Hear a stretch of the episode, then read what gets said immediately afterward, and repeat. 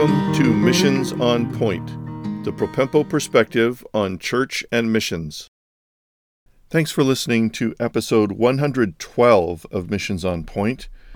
We are in a series on contemporary issues in missions, and this is number 11 on language learning proficiency. There are so many jokes about Americans being poor in foreign languages. A person who speaks three languages is called trilingual. A person that speaks two languages is called bilingual.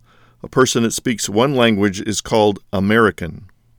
In a country that is dominantly monolingual, Americans don't seem to have an appreciation for the effort it takes to become excellent in language proficiency in a language other than their own most of the world doesn't have the luxury of thinking of their language in that way because in order to do business across borders of smaller countries around the world, people have to learn different languages. If a tradesman in an open market or a town market square, a bazaar or a souk or some farmer's market wanted to make a sale or resell goods or sell their product, they had to be able to negotiate and close the sale with people of different languages.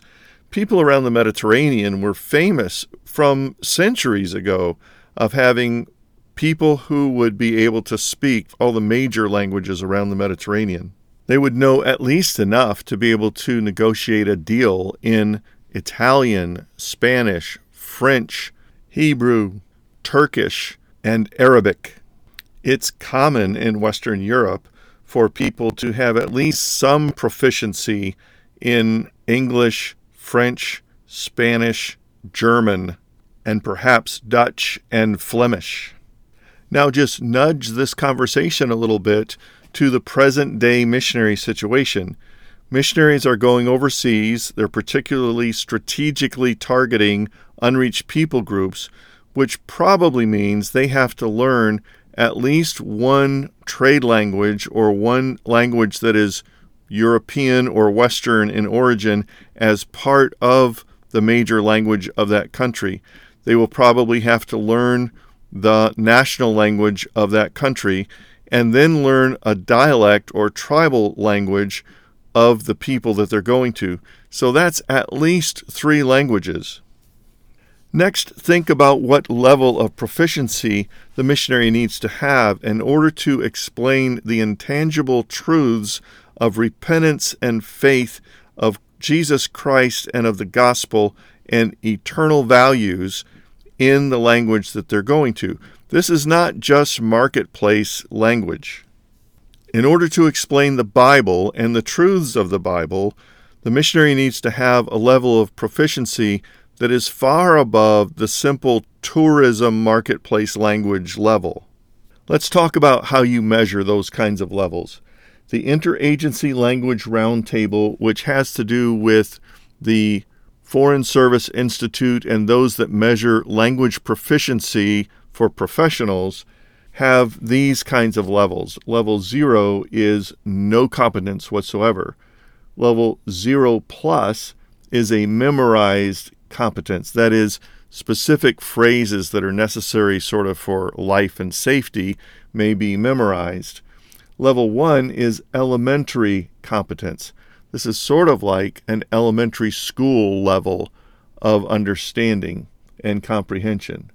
Level two is limited working competence. Level three is professional competence. That is, the person has enough information in a specific area of their work or life to have the vocabulary, the phraseology, the idioms that are related directly to that one particular professional area. Level four is advanced professional competence, and this means that they would have competence beyond their own single focus of their profession and be able to discuss things that are in the, we'll say, cultural and social and news world of their host country. Level five is superior professional competence, and that is someone that would feel pretty comfortable no matter what subject is brought out, and they could adapt their vocabulary and their expressions in such a way as to have a decent conversation with someone who has advanced training or education in almost any field. What that means is they use the right kinds of vocabulary, the right style of vocabulary, if that applies, and they're able to use verb tenses and more adult and higher level grammar to express themselves and to comprehend what's being said to them. Notice as the language learner moves up the scale, they're moving from simply good listening skills to actual reading skills and then to spoken interaction, that is, conversational kinds of skills, and spoken production, meaning that they're able to make a presentation that is well understood by the native listener. And finally, writing skills in the language that is smooth and appropriate and uses both language and grammar and expression in a way that is natural to the native speaker. Note that language learning is not primarily an academic exercise. There is a certain amount of information and structure that can be communicated in the classroom, but the missionary needs to learn it on a natural basis, which generally requires a certain level of immersion. That is, they're living among people that are only speaking that language and not deferring or escaping to an English speaking world.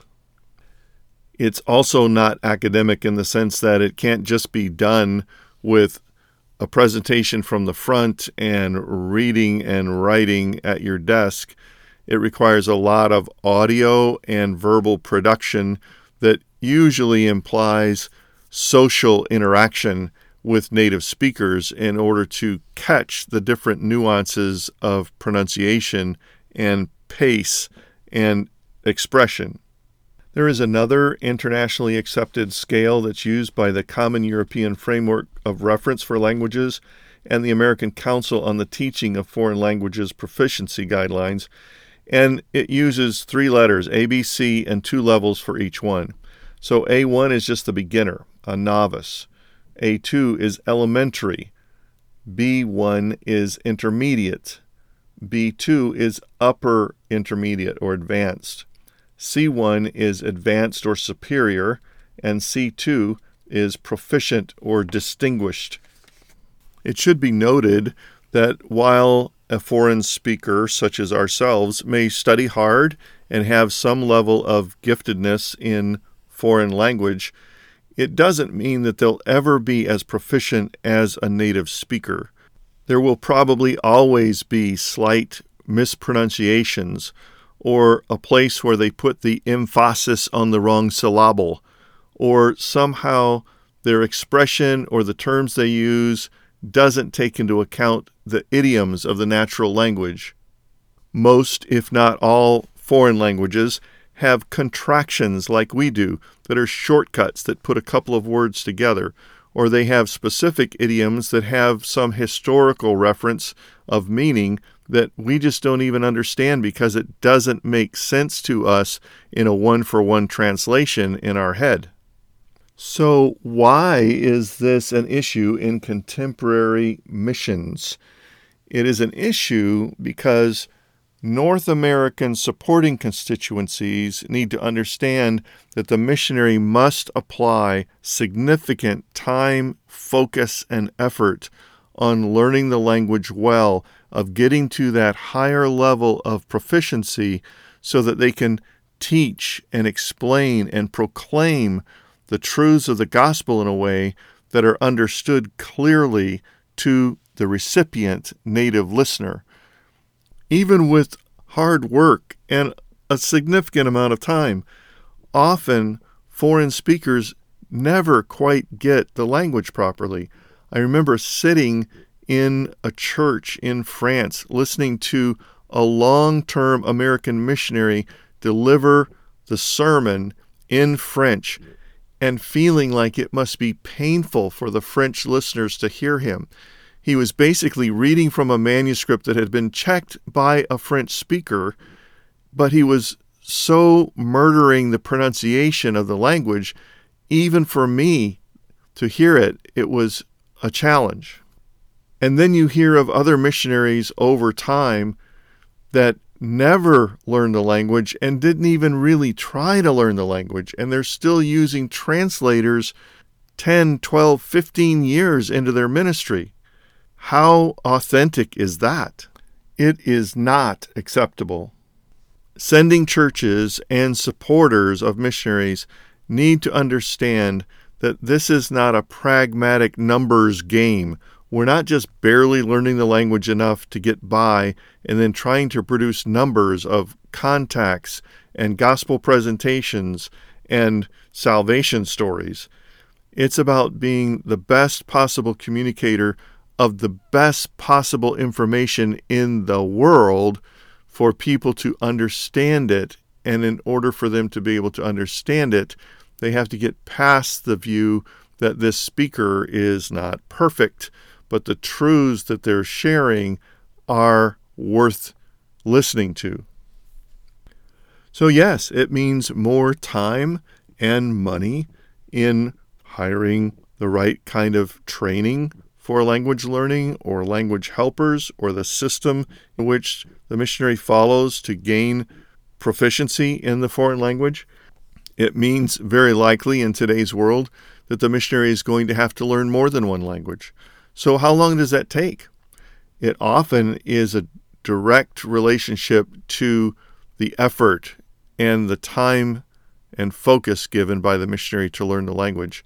Things that help the missionary learn better are studying language learning techniques and or linguistics, having studied another foreign language previously, even if it's not related to their target language, certainly studying the trade or national language of the country they're going into so that it has some connection or relationship to the target language they're going for. There's often a lot of vocabulary common to the neighboring languages, even if they're quite different. Efforts that the missionary makes to study the language and learn it well to a high level of proficiency make an outstanding impression on the native listener. It shows respect. Their message is actually more believable because it is expressed in the way that a native speaker would speak it a higher level of proficiency for the missionary means that they're going to make fewer mistakes and they're going to have more confidence in expressing themselves and the message they're trying to communicate. It is not too much to say that the better the missionary is able to communicate, the more understandable he or she will be, and the more effective in communicating the message they will be. It's inappropriate for the mission agency or the sending church or the supporting constituency of the missionary to push the missionary out of language school and force a rapid language learning and therefore an inefficient or ineffective language learning that then handicaps the missionary in their earliest years of service on the field. It is so much better to be patient and work with them, encourage them, support them through the tough work of language learning so that when they actually are focused more on ministry than language learning, they will be so much more effective. It's also notable to realize that no foreigner is ever finished learning the language. Every missionary of long standing that I've talked to has said that they're always learning new things about the language, new phrases, new cultural insights, new ways that words are used in different ways than expected, that they have to learn how that's used and what's meant by it, new idioms, new historical and cultural references that they didn't get in language school, even new forms that develop over time.